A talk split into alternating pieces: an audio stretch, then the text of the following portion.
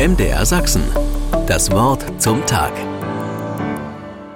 Auf der Insel Föhr, einer nordfriesischen Nordseeinsel in der Nähe von Sylt, durchzieht eine Person den Inselalltag. Matthias Petersen. Er lebte im 17. Jahrhundert und wurde dadurch bekannt, dass er 373 Wale fing. Wegen dieses Erfolges erhielt er den Beinamen der Glückliche. Er wird heute im Allgemeinen auch der glückliche Matthias genannt. In Süderende findet sich sein Grab. Dort kann auch die Lebensgeschichte von Matthias Petersen nachgelesen werden. Bei genauem Hinsehen entdecke ich aber, dass Petersens Leben gar nicht so glücklich war.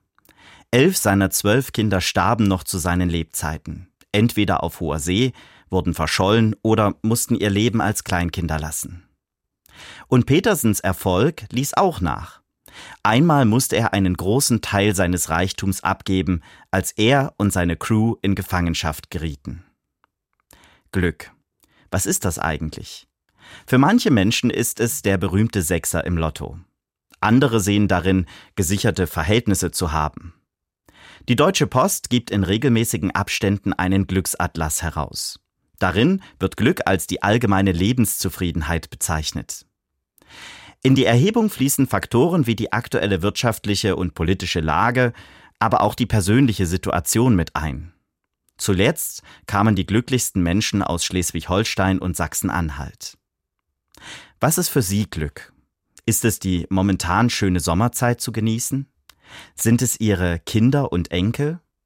Oder sind es, wie es in einer Werbung mal hieß, Ihr Haus, Ihr Auto, Ihr Boot? Ich für mich habe mir zu Herzen genommen, mein Leben mit Gott als Grundlage meines Glücks zu leben. In den Psalmen heißt es, Gott nahe zu sein ist mein Glück. Ich begreife Gott als denjenigen, der mich glücklich macht. Aber ich begreife ihn auch als denjenigen, der mir das schenkt, was ich für meine Lebenszufriedenheit brauche. MDR Sachsen. Das Wort zum Tag.